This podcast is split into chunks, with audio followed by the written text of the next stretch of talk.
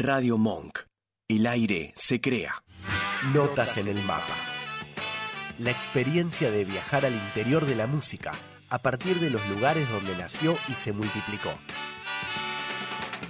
Una apasionante recopilación de historias reveladas por los surcos del vinilo y por los testimonios de los autores, productores, empresarios, intérpretes, periodistas y fans con algo que decir. La gloria y el ocaso. El esplendor y la miseria. Lados B que acaban siendo A. Los creadores y los que copian. El negocio y el circo. No es solo, ni es siempre rock and roll. Idea, conducción y producción. Generación por tres. Acompañamiento e inspiración. Tres. Y multitud. Así comienza nuestro itinerario de hoy.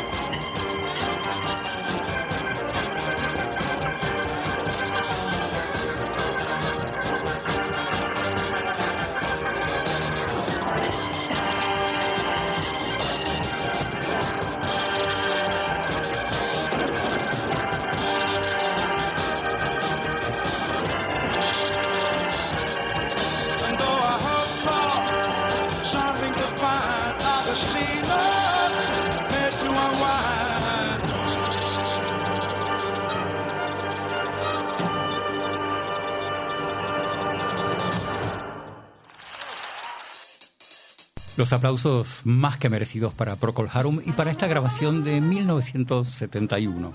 Noviembre de 1971, la banda inglesa, una de las precursoras del rock sinfónico y progresivo, o todos los otros nombres que recibió a lo largo de su extensión, eh, con la Orquesta Sinfónica de Edmonton, Canadá. ¿Qué tiene de importante Conquistador? Es un tema de 1967 que tiene de importante este disco, o sea, ya es muy precursor de por sí. ¿Qué tiene de importante el disco? Es probablemente una de las mejores grabaciones en vivo que se han hecho.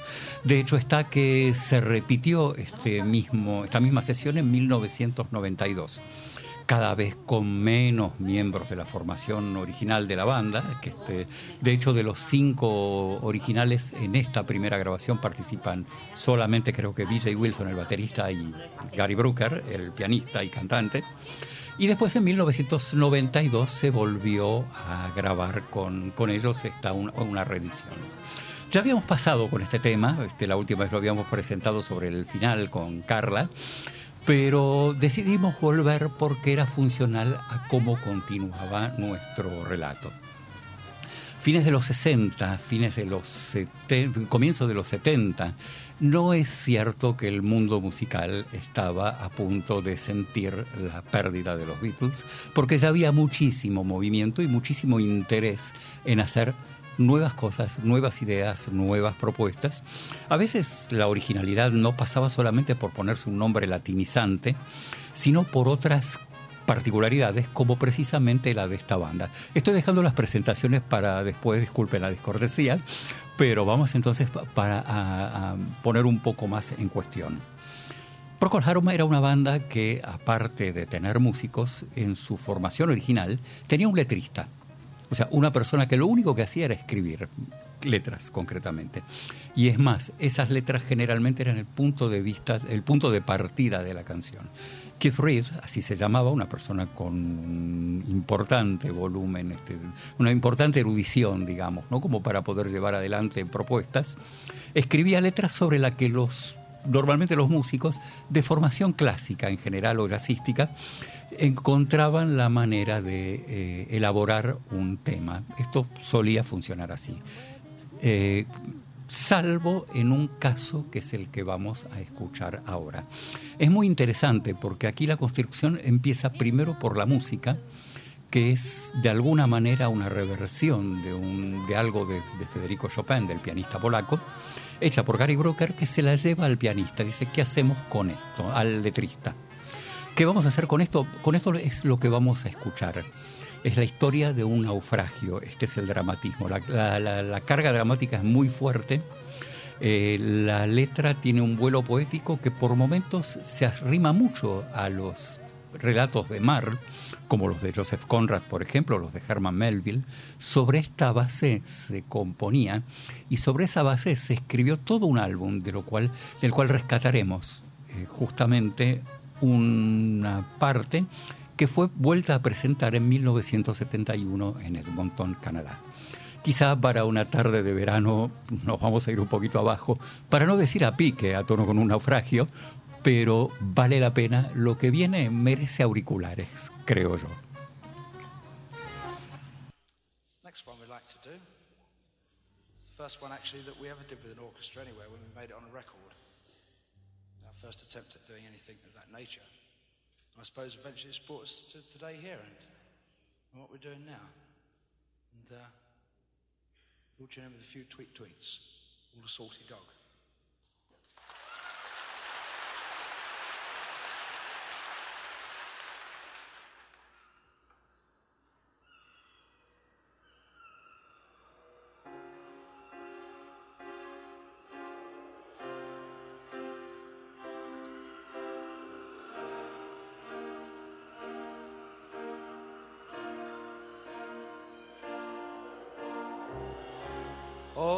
Hands on deck. We've run afloat. I heard the captain cry. Explore the ship. Replace the cook. Let no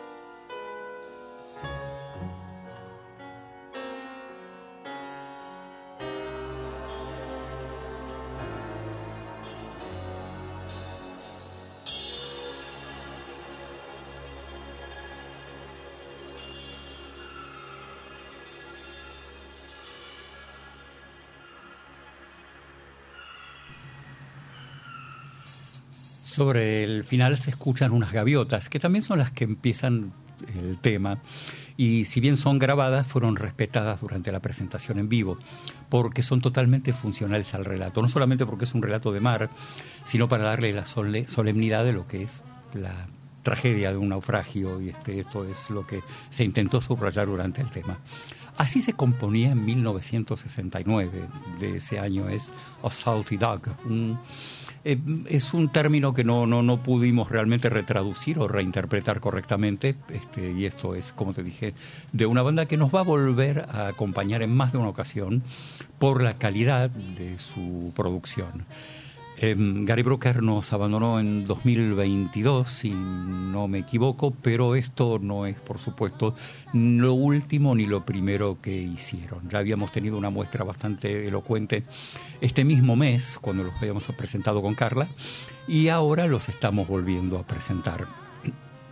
Más que nada como eh, una idea de lo cuánto podía significar el valor de una letra. De pronto ya no se trataba de rimas obvias o de rimas fáciles. Mismo una industria musical tan poderosamente montada sobre la rima fácil como podía ser eh, la industria discográfica italiana, permitió la música leyera, así tal cual como te suena, eh, había permitido en más de una ocasión que los autores tuvieran otro vuelo, incluso bastante polémico en algunas ocasiones porque recordemos que tenían también un ojo sensor muy particular. De esto hablaremos en algún momento cuando hablemos de los benditos parolieri, los letristas. En lo que a nosotros toca el esfuerzo por buscar letras cada vez digamos, más despegadas de lo obvio, más despegadas de lo común o lo más fantasioso, incluso con delirios, por qué no, no reconocerlo, pero esa es una preocupación que de pronto había llegado también a nuestras orillas. Hoy vamos a escuchar una banda que incluyó en más de una ocasión, una banda argentina, ¿eh? por primera vez, una banda que incluyó en más de una ocasión un letrista dentro del grupo, si bien no formaba parte de la banda como músico. Pero tiempo al tiempo, esa banda de la que te hablamos, militaba en una corriente también relacionada con las novedades en lo musical el esfuerzo por diferenciarse era muy grande, o la luz verde que daban las discográficas a nuevas propuestas o nuevas tendencias emparentadas con otros estilos, era muy fuerte porque eh, se trataba de competir, se trataba de diferenciarse. En ese núcleo de propuestas, por supuesto, también aparecieron grupos, sobre todo al norte de los Estados Unidos, que tenían mucho interés en hacer una fusión de jazz y de rock. Los primeros experimentos no son del todo logrados porque no, más que una fusión se trata de un contrapunto de estilos. Pero sí es muy interesante lo que llegan a ser por lo menos tres grupos que vamos a escuchar hoy. El primero de ellos es este Blood, Sweat and Tears. Después hablaremos del nombre de qué significa y de dónde sale todo esto. Pero es uno de los primeros grupos que vamos a escuchar. ¿Qué tiene de distinto? Nueve músicos en escena. Normalmente eran cuatro o cinco los grupos no tenía mucho más que eso. Cinco cuando había un cantante, ¿no? Este, o si no era un trío y cantante, The Who, Led Zeppelin. Bueno, de pronto nos estamos encontrando con nueve músicos, de los cuales cinco integran la sección de vientos. Cinco y hasta seis, porque a veces el pianista y organista Fred Lipsius, esa es la formación de esta gente, se corre al pie, a, los vientos para, para, dar una manito con el saxo. Este, eh, pero la carta más potente o la carta más ganadora de Blood, Sweat and Tears, sin ninguna duda no era eh, todo esto, sino era el impresionante cantante, un poderosísimo cantante canadiense de nombre David Clayton Thomas que habían logrado reclutar para su grupo. Todo esto se completaba con la batería de Bobby Colomby y después de eh, Jim Fielder al contrabajo. Nombro toda esta gente porque vamos a volver a escucharlo, sobre todo por la calidad de su propuesta. Quizá un poco fría, quizá un poco. le falta un poco de sudor a esto, justamente para un grupo que se llama Sangre, Sudor y Lágrimas, pero hay que reconocer que el cantante se lleva todo puesto y en el fondo el sonido era muy, muy atractivo porque era muy potente y era muy buscado por las FMs, por lo que vas a escuchar. Me exime de todo comentario.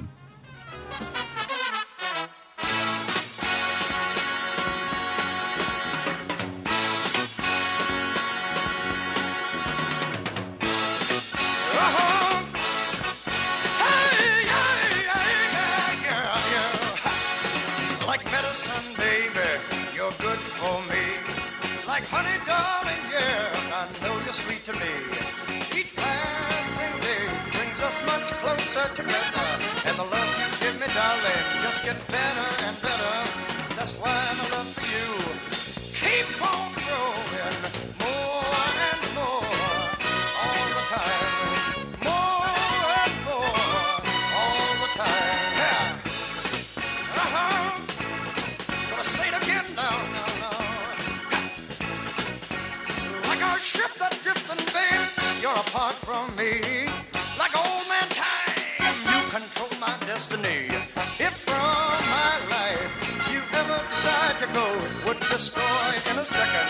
took a lifetime to mold.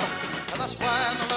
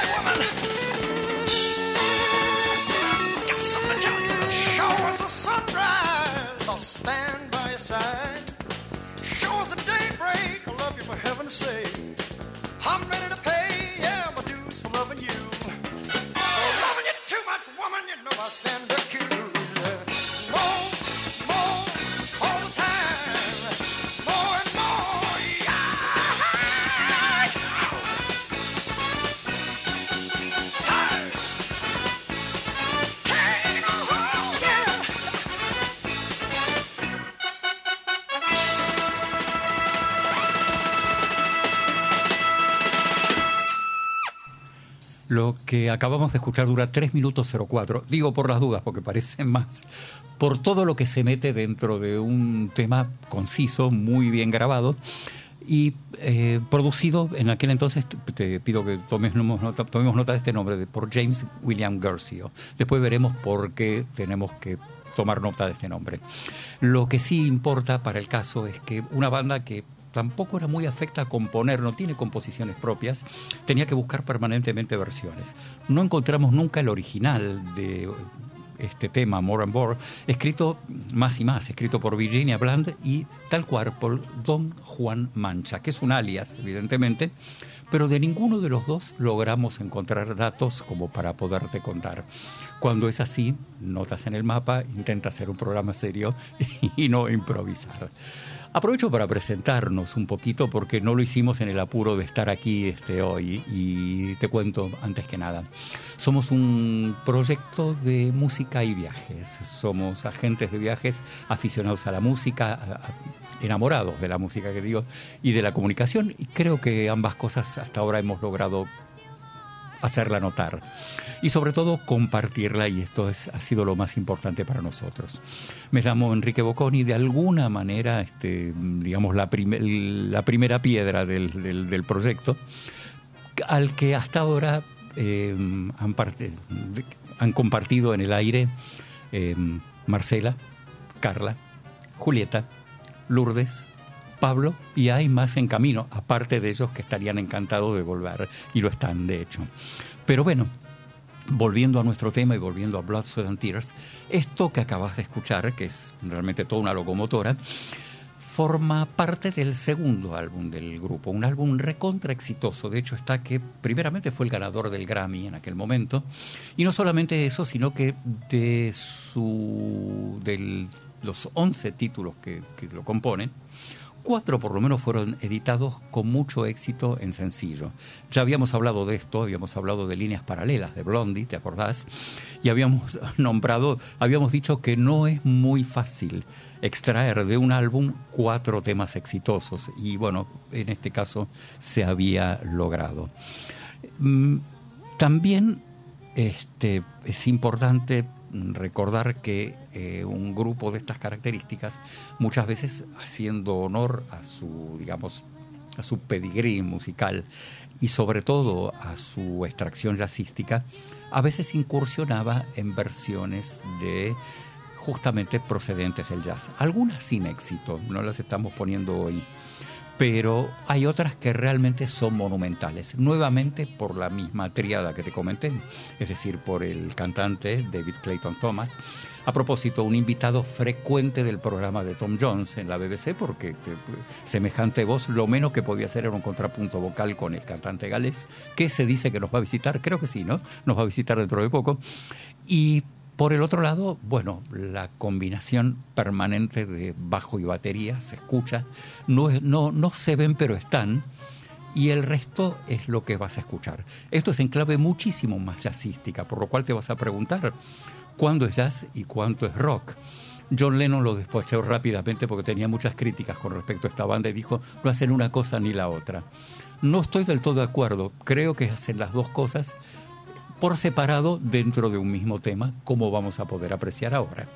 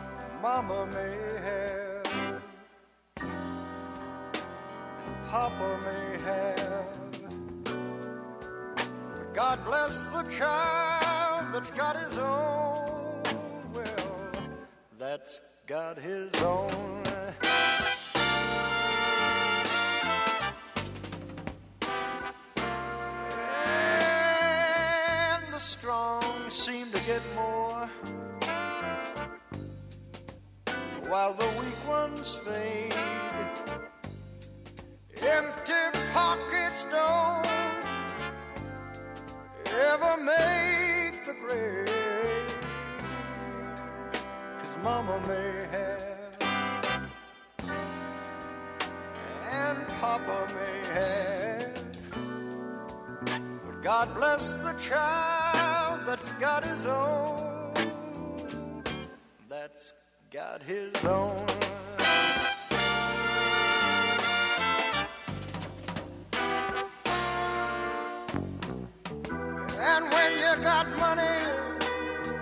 You got lots of friends, The crowd crowding round.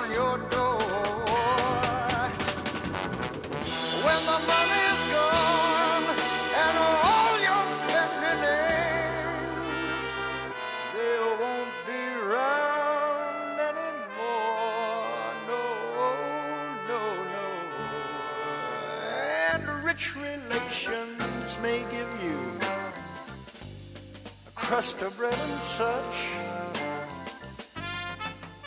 You can help yourself, but don't take too much. Mama may have,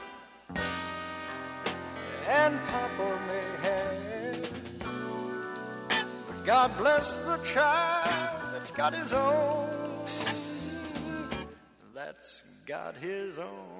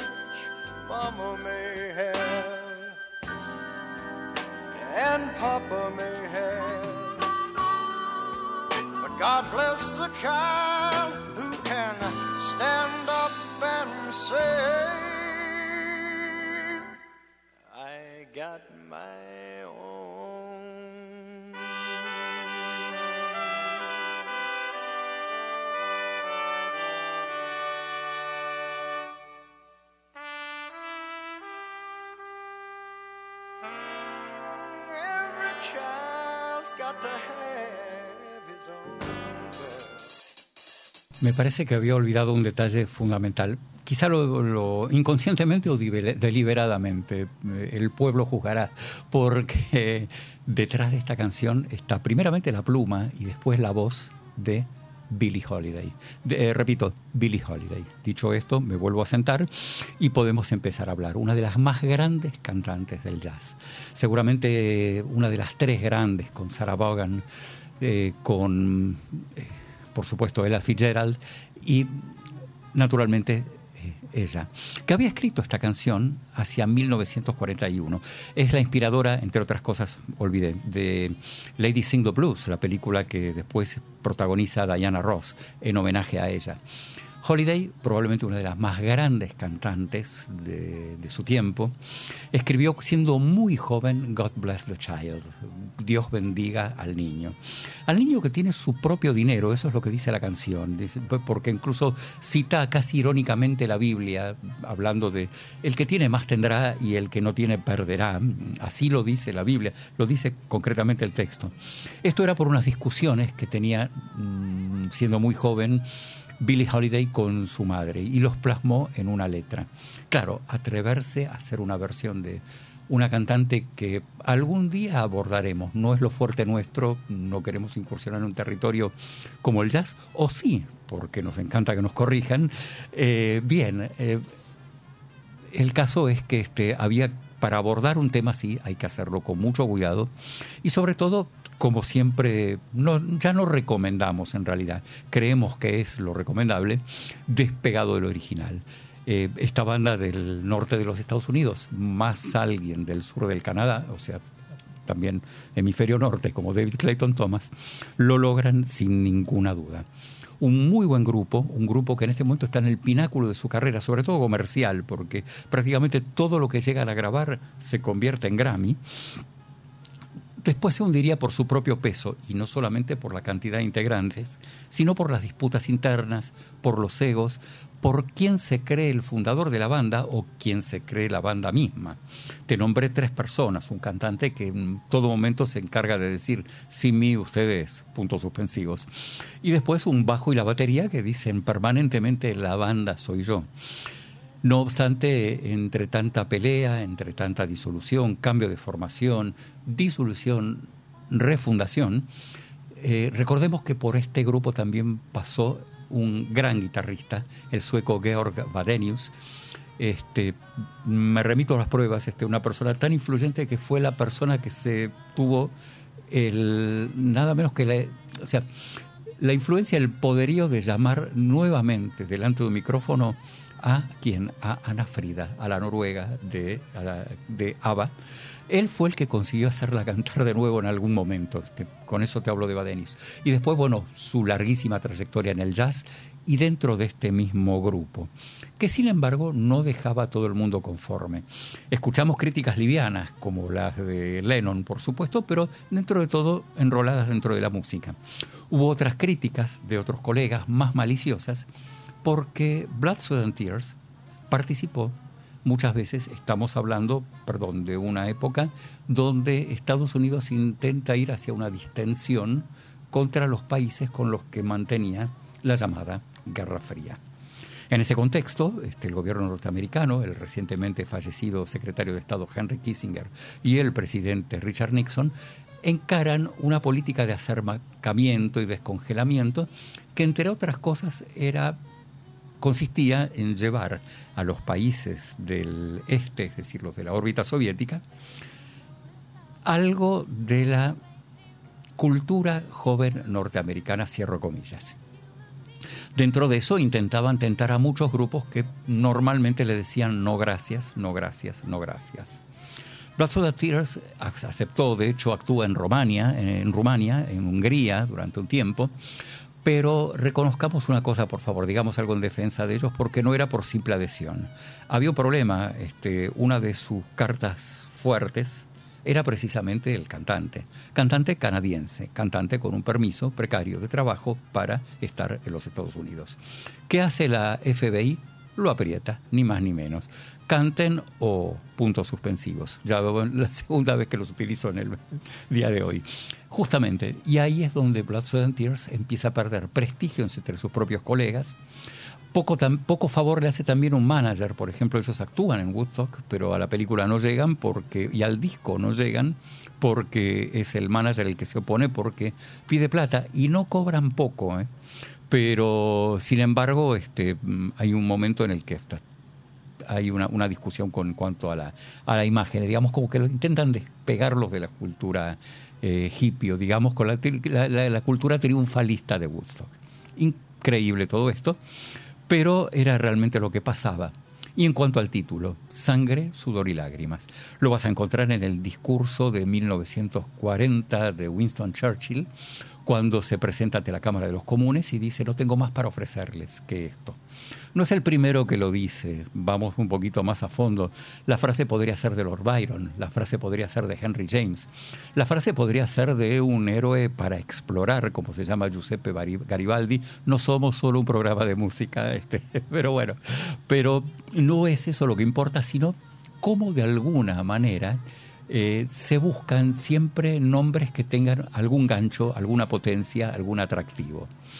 Eh, no son los únicos que lo hacen. ¿Recuerdan? Al principio habíamos hablado de Procol Harum, nombre latinizante, más allá de aquellas cosas. Y si vamos a la cosa latinizante, lo próximo es una banda que operaba en cercanías de Chicago. Digo esto porque el título de ellos viene de una obra de Shakespeare de 1599. De ahí van a extraer ellos su nombre. Después contaremos un poco más al detalle, pero primero vamos, basta de pluma y un poco más de bronce.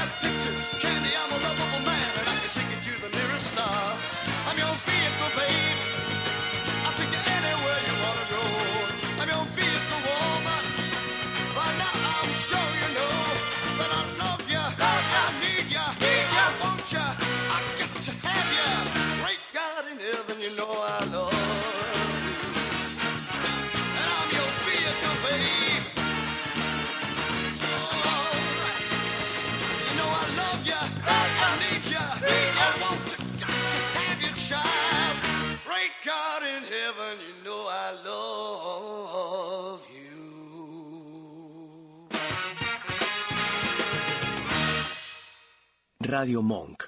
El aire se crea. En 7030 buscamos mostrarte lo emergente, lo que no se conoce. Bandas en vivo, deportes para boludes, bizarreadas de internet, música del mundo, filosofía aplicada a lo cotidiano, astrología. Todo esto y más en dos horas de contenido palo y palo. Sábados de 20 a 22 en Radio Monk. Los martes en Monk de 17 a 18, cinco amigos te van a demostrar que los martes no son peores que los lunes. Mientras escuches dos pares y medio, todo puede cambiar. Arranca la semana con el mejor antilunes, de 18 a 19. Risas, juegos y un montón de locura en todo un tema. Conectados. Un programa ideal para tu vuelta a casa. Un magazine con actualidad, entrevistas, humor y muy buena música. Conectados con vos y con todos. Tus lunes son diferentes, de 19 a 20 horas, en Radio Mo. Esta crew tiene el sí fácil. Charlas y debates, pasando de un tema serio a un contenido hilarante. Forma parte de excéntricas discusiones y corona con un brindis final. Los viernes de 22 a 0 en Radio Monk. Cine, teatro, series, entrevistas y opinión sin pauta con un twist indie y pop. Anticrítica. Martinelli al gobierno, soberano al poder. Nuestra fórmula ganadora dice lo que los demás piensan. Votanos todos los viernes de 16 a 18 horas. Escuchanos en www.radiomonk.com.ar o descargate nuestra app, disponible en Play Store como Radio Monk. Notas en el mapa. La experiencia de conocer la música, revisitando sus lugares de origen.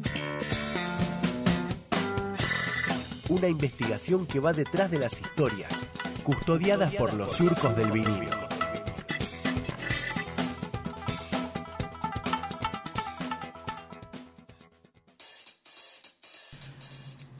Habíamos escuchado a The Ides of March. Mejor dicho, vamos a empezar a, a, contar un poquito más la historia. Estamos escuchando la prehistoria del jazz rock, es decir, el primer embrión de lo que fue una de las corrientes del llamado jazz rock, que se basaba en bandas mm, quizá con un pie más en el rock and roll que en el jazz. Y más que en una tarea de fusión, en una tarea de contrapunto de estilos. Eh, Ides of March forma parte de esto, este, y esto es algo que tenemos que empezar a contar, porque habíamos hablado de nombres que muchas veces se tomaban de un contexto histórico, Sangre, Sudor y Lágrimas, por ejemplo, Segunda Guerra Mundial. Y después habíamos hablado de una obra, una obra teatral de 1599, que se llamó Julio César. En el acto primero, es escena 2, hay justamente un contrapunto entre el César, que está camino al Senado, o sea, camino a ser asesinado concretamente, y un vidente que en algún momento lo interrumpe por el camino y le dice, César, cuídate de los idus de marzo. A lo cual César este, responde bastante burlonamente y sigue camino. Primeramente, este discurso no es inventado por Shakespeare, ya forma parte de reportes de Plutarco, el historiador griego, y de Cayo Suetonio en los doce Césares. Hoy hay más historia que geografía, como verás, eh, donde los dos cuentan de un adivino bastante popular, incluso bastante oficial en Roma, que es el que le dice a César, que nunca fue emperador, corrección, nunca llegó al imperio, eh, le está diciendo concretamente que no vaya al Senado porque corre serio peligro. Pero más que eso, le está diciendo, cuídate de los idus de marzo. ¿Qué son esos, eh, esos idus de marzo o las ides de marzo porque es femenino el género? Es, eh, digamos, la segunda parte del mes tendría que irme un poquito más al detalle al calendario romano. Primero el antiguo, después el juliano, este, implementado por el propio Julio César, donde los días del mes se llamaban las ides y las calendas. Eh, la calenda era el primer día de cada mes tal cual lo tenían ellos estudiado de acuerdo con el ciclo lunar, y los idus o ides podían ser el día 13 o 15 según el mes. El 15 de marzo del año 44 a.C. caen los idus de marzo y se produce esta frase que em, eh, Shakespeare reproduce y que en realidad parece tener bastante veracidad histórica. El adivino interpela a César y le dice, cuídate. César burlonamente le dice, pero si eso ya es hoy. A lo cual al, parecer el, adivino termina respondiéndole, no, no, pero todavía no terminaron. ¿De qué va todo esto? Musicalmente, para nosotros importa muy poco, es solamente el punto de partida para que una banda liderada por Jim Petterick es la que logra, eh, eh, se, se autobautiza de alguna manera. Dije Jim Petterick, tengo que decir algo importante porque hay un detallito que eh, podría escaparse a primera vista y es que si te acordás de Rocky 3 y de Rocky 4, escuchas una banda que se llama Survivor y que son los que justamente hacen la banda de sonido. ¿Quién es esa gente? Es la misma que estás escuchando hoy, o buena parte de la misma gente que estás escuchando hoy, reciclada unos 13, 14 años después.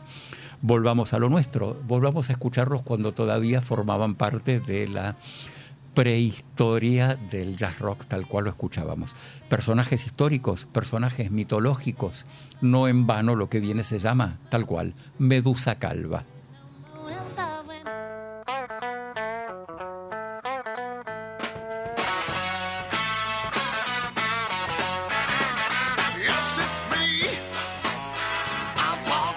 ¿Por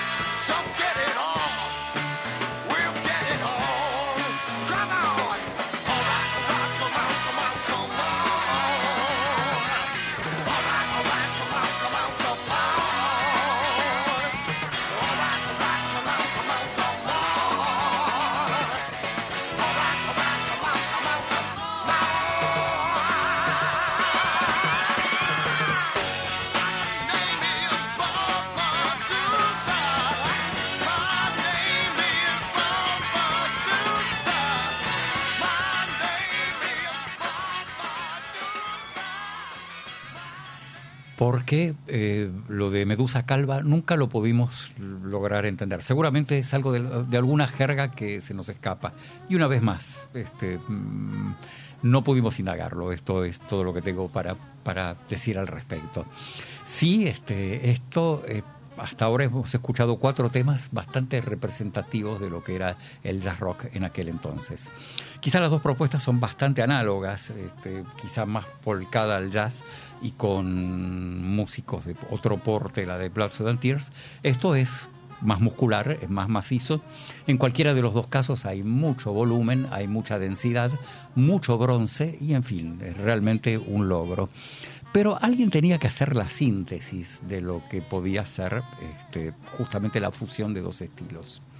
Y esa fusión estaba muy cerca del lugar donde vivía Ides of March, los idos de marzo, concretamente en la ciudad de Chicago. Ahí había una persona que había llegado a vivir de, adolescente y se había formado musicalmente ahí, su nombre es Robert Lamb, eh, casi toda la gente que te vamos a nombrar es de origen alemán, este caso no, no, no, no, nunca supe el por qué, pero Robert Lamb, conocido también como Bobby Charles en su adolescencia por su admiración a Ray Charles, eh, llega a Chicago y empieza a juntarse con otros músicos que estudian en la prestigiosa Universidad de Paul. Una universidad de Paul, así como el futbolista que conoces. Bien, este es una universidad eh, católica con un departamento de música realmente muy, muy desarrollado.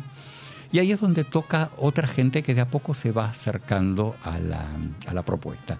Propuesta ambiciosa, sin ninguna duda, que comparte, por un lado, con un guitarrista que se muda al bajo, para darle lugar a un bajista que se muda a la guitarra. Esa guitarra es una de las guitarras que en vida y seguramente después más admiró Jimi Hendrix. O sea que este, eh, estamos hablando de figuras que no son, son un poco subestimadas, pero bueno, eh, tienen otro desarrollo. Estamos hablando de eso, estamos hablando de un baterista fuera de serie, una figura que realmente maneja todos los ritmos que van de la transición de la línea jazzística a la línea rockera de la banda. Su nombre es Danny Serafine y después tenés eh, una sesión de trompeta, trombón y saxo que están enrolados en la tradición de las big bands norteamericanas. Trabajan un poco sobre esa línea. Tienen cosas muy interesantes como la forma que tienen de colapsar la nota, como tienen la manera de ingresar por debajo al tema, digamos con un fade-in, así se llama. Eh, técnicamente, en fin, tienen infinidad de recursos y sobre todo tienen una raíz rockera. Y otra cosa importante, tienen tres voces, tres voces distintas solistas. El grupo es bastante original, empieza a andar muy bien por el estado de Illinois. Eh, la propuesta empieza a funcionar, a la crítica empieza a gustarle. En California trabajan en el famoso Whisky a Go, que ya hemos visitado con Lourdes durante nuestro primer capítulo. Y de a poco se están haciendo merecedores de un álbum, donde además su productor es el mismo de Blood, and Tears, James William Garcia. ¿Qué pasa? El problema es el sello discográfico y acá tropezamos con esos vicios de la industria. No fue tan bien con una banda de jazz rock que no tenemos por qué lanzar al mercado otra, fue la propuesta de la todopoderosa CBS, luego Columbia, luego Sony Music, que mm, relegó un poco el debut de la banda. Banda que además, con pretensión y con mucha ambición, recordemos que todas las bandas tenían ambición, sobre todo de competir, quería lanzar para su primer trabajo un disco doble. Lo siento, eso está bien para Cream y para Eric Clapton que se están despidiendo, pero no para ustedes que están empezando. Hasta que al final hay un acuerdo que tiene que ver mucho con la industria. Hoy poca geografía, algo de historia y mucho del detalle, menudeo del negocio. Ok, hagan un disco de dos, em, de, un álbum de dos discos, un álbum doble, inédito para unos debutantes. Pero eso sí tienen que recortar las regalías. ¿Cómo se consigue eso? Simplemente en el disco no vas a meter una infinidad de temas, no puedes poner 20 temas, tenés que poner hasta 12 máximo. Y así fue. Por eso es que los temas son muy largos esto es uno de los temas. Otro es porque el grupo necesita desarrollarse con temas muy largos. Y, ese es también el motivo por el que los costos de producción de un álbum doble lo lleva de alguna manera también a este, grabar una parte en vivo. Uno de los temas dura 16 minutos, te eximimos, te eximimos de semejante esfuerzo. Vamos a ir por temas un poquito más comerciales que nos van a acercar a un grupo que quizá merece otra, otro enfoque con lo largo de los tiempos. Eh, quiero empezar por ese tiempo, por, por, por hoy, por 2020, o por 1984, 1980, si querés donde vos ya tenés una visión de Chicago como una banda que se ha convertido en una factoría reproductora de hits para las FM. Probablemente sí, no digo probablemente, fue así, pero antes, mucho antes, había otras cosas mucho más respetables.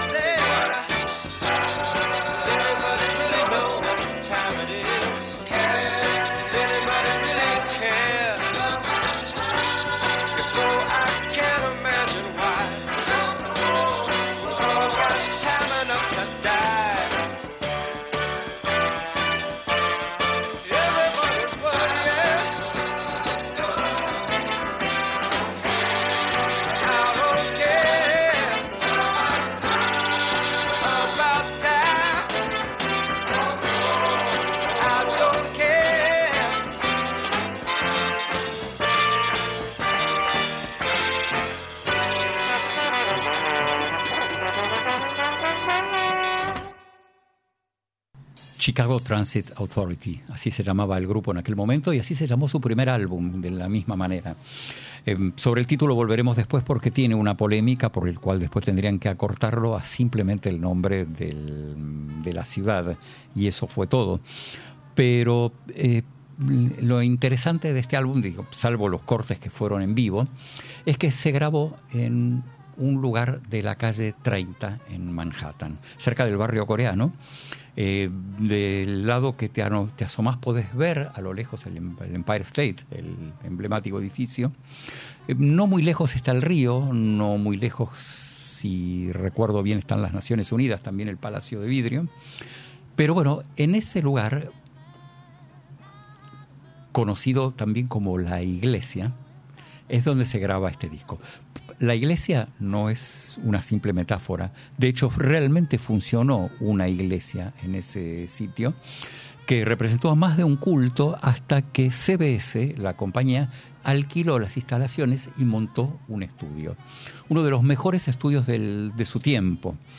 Eh, sino de la historia, se atreven a decir algunos. Basta pensar en la gente que pensó, pasó por ahí. Baste pensar solamente que ese es el lugar en la iglesia, es el lugar donde se graba eh, Out of Blue, o sea, el, el, álbum más importante de la historia de jazz. Miles Davis lo graba ahí. Ahí grabó Duke Ellington, ahí grabó música clásica, ahí grabó Igor Stravinsky, ahí grabó sus álbumes más experimentales de la primera época, cuando lo empezaron a llamar traidor. ahí empezó a grabar Bob Dylan, este, en fin, algo que podría intimidar a una banda principiante, y no solamente principiante, sino que mucho más dada al vivo que al estudio. Este grupo de siete músicos que acabas de escuchar no tenía experiencia en vivo. De hecho está que para prestar atención y cualquiera que se tome el trabajo de escuchar el primer disco, ese primer disco que es toda una joya, los temas nunca terminan, todos terminan bruscamente como si estuvieras actuando en vivo. Nunca desaparecen, nunca se desvanecen. Eso técnicamente se llama fade out, si no me equivoco, pero los temas no lo hacen. O sea, todas las canciones cortan bruscamente, como la que escuchaste recién, como la que vas a escuchar ahora, porque es la costumbre de una banda que incluso tiene tan poca experiencia de estudio que nunca evalúa que llegando a, sobre todo un estudio de esa categoría, dirigido nada menos por el señor Fred Catero, el ingeniero de ingenieros de Columbia. Eh, cada instrumento debe ser grabado por separado, detrás de una mampara, cada uno graba lo suyo y después el ingeniero, que en este caso era Fred Catero, tenía que encargarse de hacer toda la mezcla de los instrumentos. Cuando llegan e intentan acomodarse cada uno en, en su atril, es cuando les explican que no tienen que hacer eso. Sin embargo, y a pesar de ese pecado de inexperiencia, en solamente cinco días despachan el disco porque hay formación profesional, o al menos la suficiente como para sacar este, los temas adelante. Temas como los que escuchaste, esto es del año 60, esto se concibe por el año 67 y sin embargo tiene una, una belleza, una musicalidad que todavía vale la pena escuchar en cualquier emisora, no solamente en Monk, que por supuesto se da el lujo de representarlo. Em, en una línea más de rock and roll, este, es, la voz áspera y la guitarra áspera que le adiciona a, algunos de los temas Terry Kath, un guitarrista que perdimos prematuramente un 23 de enero, pero no sin antes dejarnos eh, interpretaciones de esta categoría.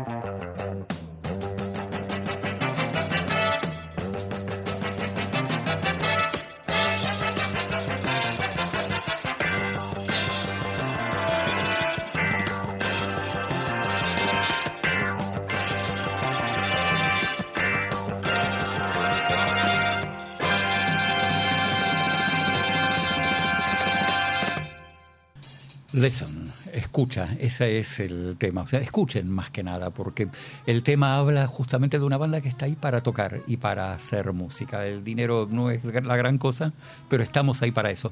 Muchos de los temas del primer disco y del segundo álbum, también doble de esta banda, eh, justamente mencionan ese tema, es decir, bueno, su presentación ante el público. Y muchas veces, bueno, no nos importa, puede quedar alguna silla vacía, pero para nosotros lo que importa es estar aquí.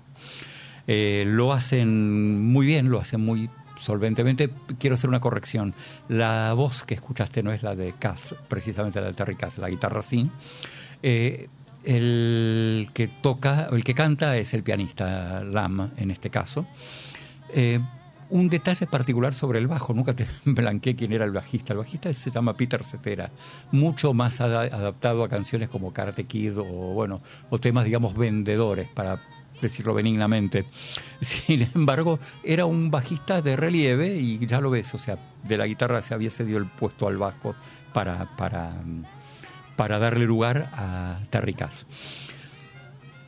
Había contado algo sobre el cambio del nombre del grupo que se empezó a llamar como la Corporación de Autobuses de Chicago.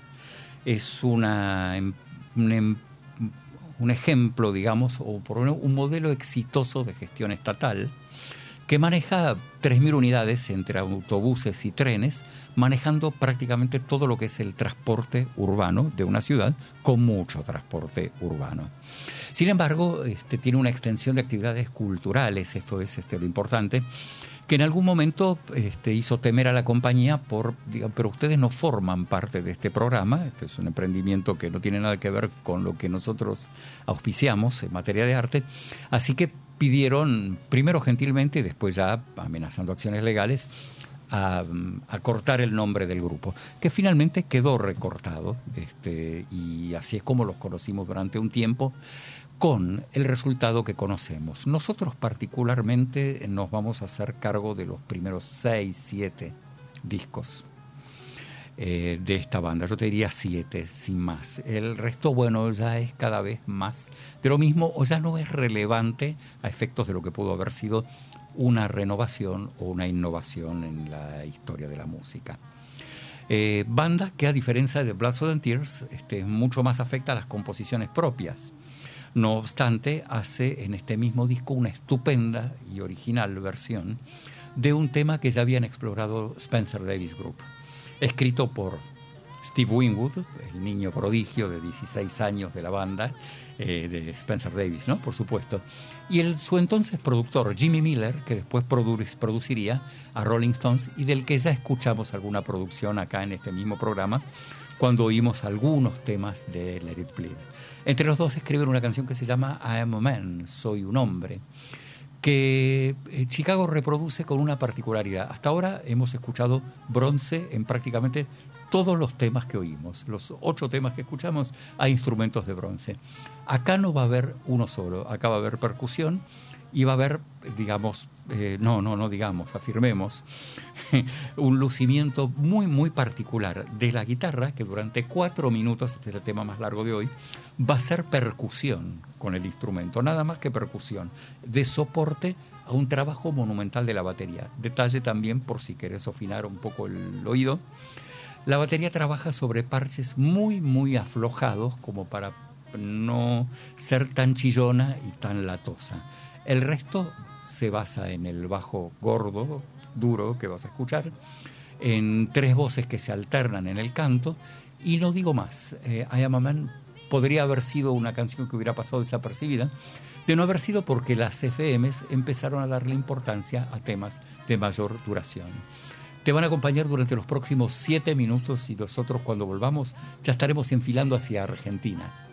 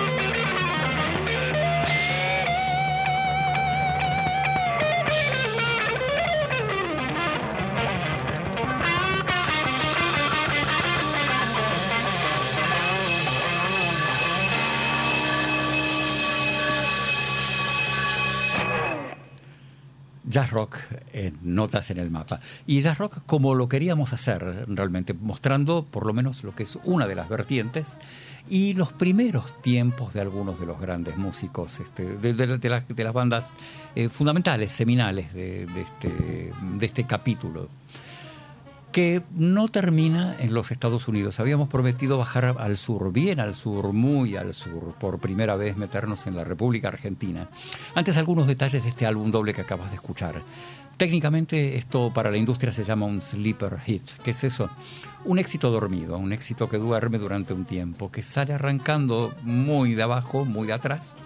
No tiene mucha repercusión hasta que de pronto va subiendo, subiendo, subiendo. Este es un disco que permaneció eh, en las listas prácticamente tres años enteros desde el momento en el que asoma y después, bueno, es traccionado por otros éxitos de la banda.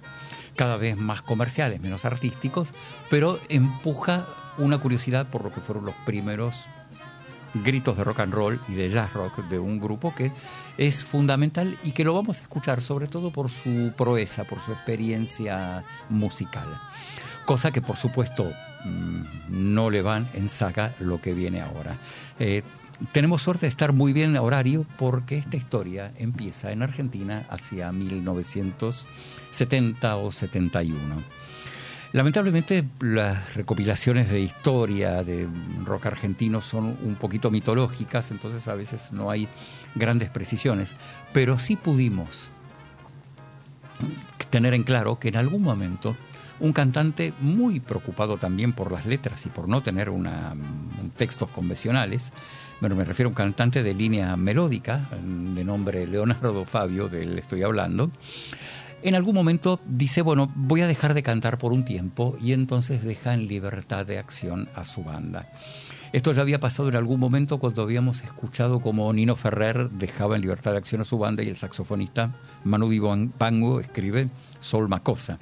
Pero acá se trata de otra cosa, se trata de seis músicos que de pronto se encuentran eh, con la inquietud y con la necesidad, por supuesto, de hacer su propia música. Tienen cómo hacerla, tienen con qué. Algunos de ellos son hoy día todavía este, reputados entre los músicos más relevantes del rock argentino. Y es por eso que mm, yo no voy a hacer mucha presentación sobre ellos, solamente voy a decir una cosa, mucha atención al cantante. Habíamos hablado de admiración a Ray Charles, acá sí vas a escuchar admiración a Ray Charles.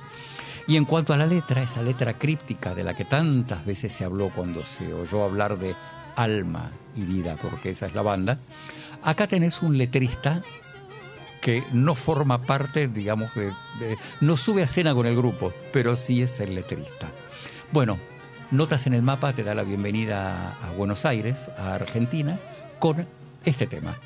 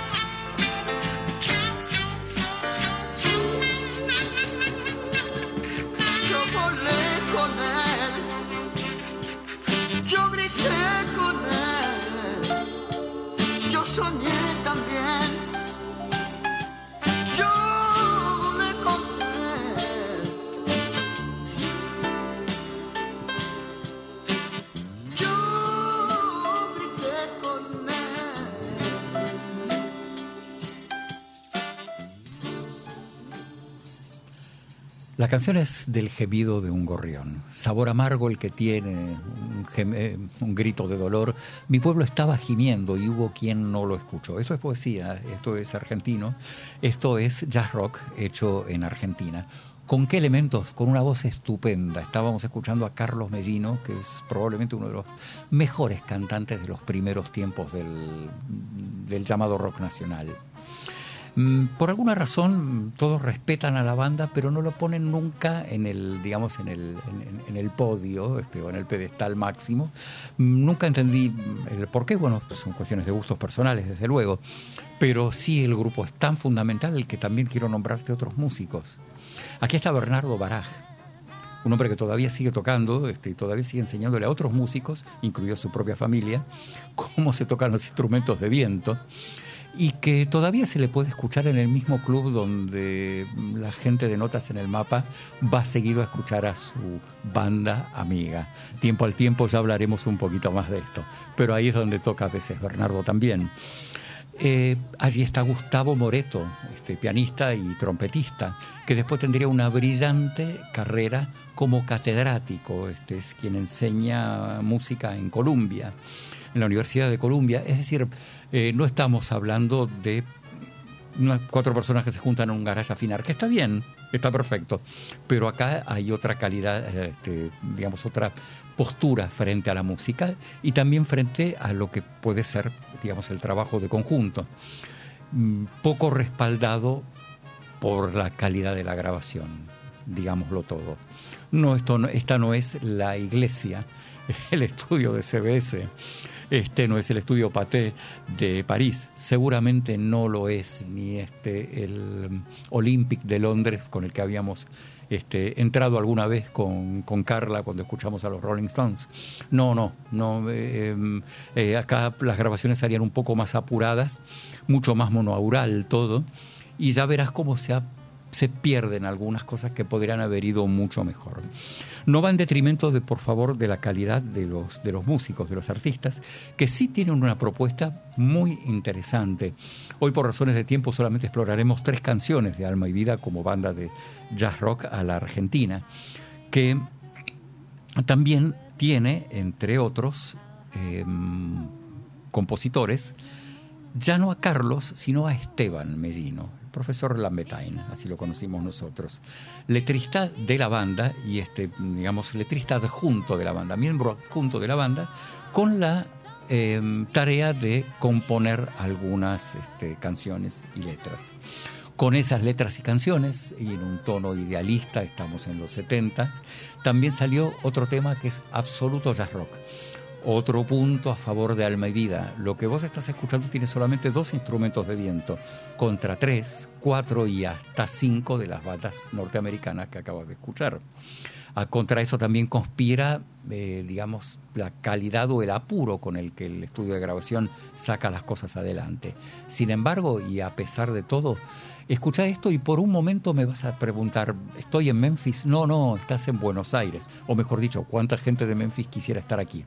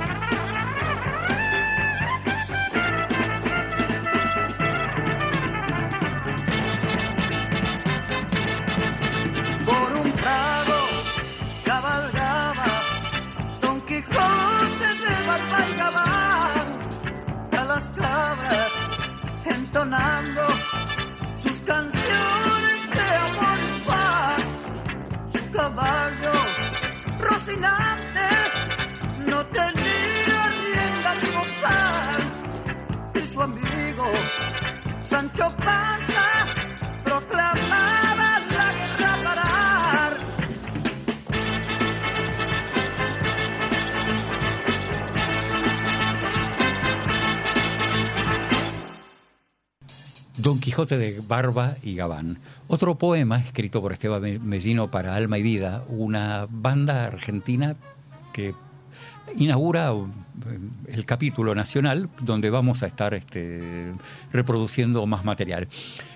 Pido un poco de disculpas por la pobreza a veces de los datos este, que podemos tener sobre grupos argentinos, porque no todos tienen un historial muy exhaustivo que se puede explorar. Lamentablemente mucha mitología dando vuelta y muchas cosas que, eh, mu- muchos datos o mucha información que no logramos comprobar del todo, a menos que hayamos tenido algún acercamiento o algún diálogo con algunos de los músicos, como en este caso, que nos puedan decir algo que sea mucho más preciso y mucho más claro. Va a ocurrir con algunos, con otros, lamentablemente, antes que desparramar. Si es muy divertida, iremos adelante con la mitología. Si, si no es muy fidedigna y podemos estar contando casi cualquier cosa, bueno, mm, ahí ya es otro, otro, can- otro cantar u otro sonar, como prefieras. Y de, si de sonar se trata, nos vamos a despedir por ahora de Alma y Vida con un instrumental. Un instrumental que dura unos tres minutos y que muestra, lo habíamos presentado ya como tarjeta de visita, nos va a decir mucho sobre Bernardo Baraj, que no es el autor, pero sí es el que lleva adelante el tema y que eh, vuelve a enrolar a la banda, ya no en una banda rhythm and blues como escuchaste recién, sino en una verdadera banda de jazz y rock.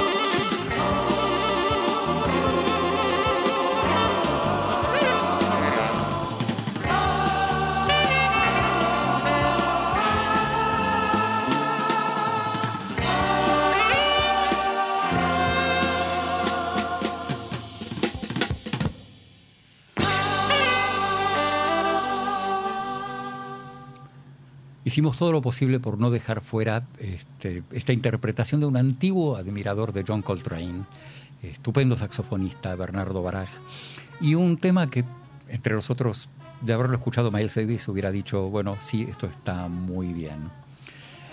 Porque si vamos al cómo comenzó este programa, empezó contando la historia de un naufragio. Y estamos hablando de unos barcos que no naufragaron precisamente. Los barcos, los primeros buques, los buques insignia del jazz rock, no lo hicieron.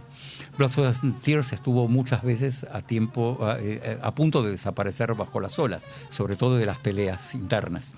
Pero finalmente no lo hizo, recuperó todo su prestigio cuando comprendió que era un grupo de jazz. Y lo sigue siendo. Eyes of, of March, si bien se separó por las razones, que te conté, Jim Peter y que tenía un futuro comercialmente brillante musicalizando a Rocky, pero todavía se siguen juntando como si nada. Después de 40 años de separados por primera vez este, por la vida y por la fuga de cerebros, Alma y Vida todavía logra reunir a los seis miembros originales cada vez que puede un poco más complejo quizás sea el caso de la banda que fue comercialmente más exitosa de todas, que fue Chicago. Las cosas empezaron a complicarse también en el momento en el que muere su guitarrista Terry Katz y el grupo decide adoptar un perfil muchísimo más vendedor, no me gusta decir comercial porque finalmente uno está para vivir de esto, ¿no?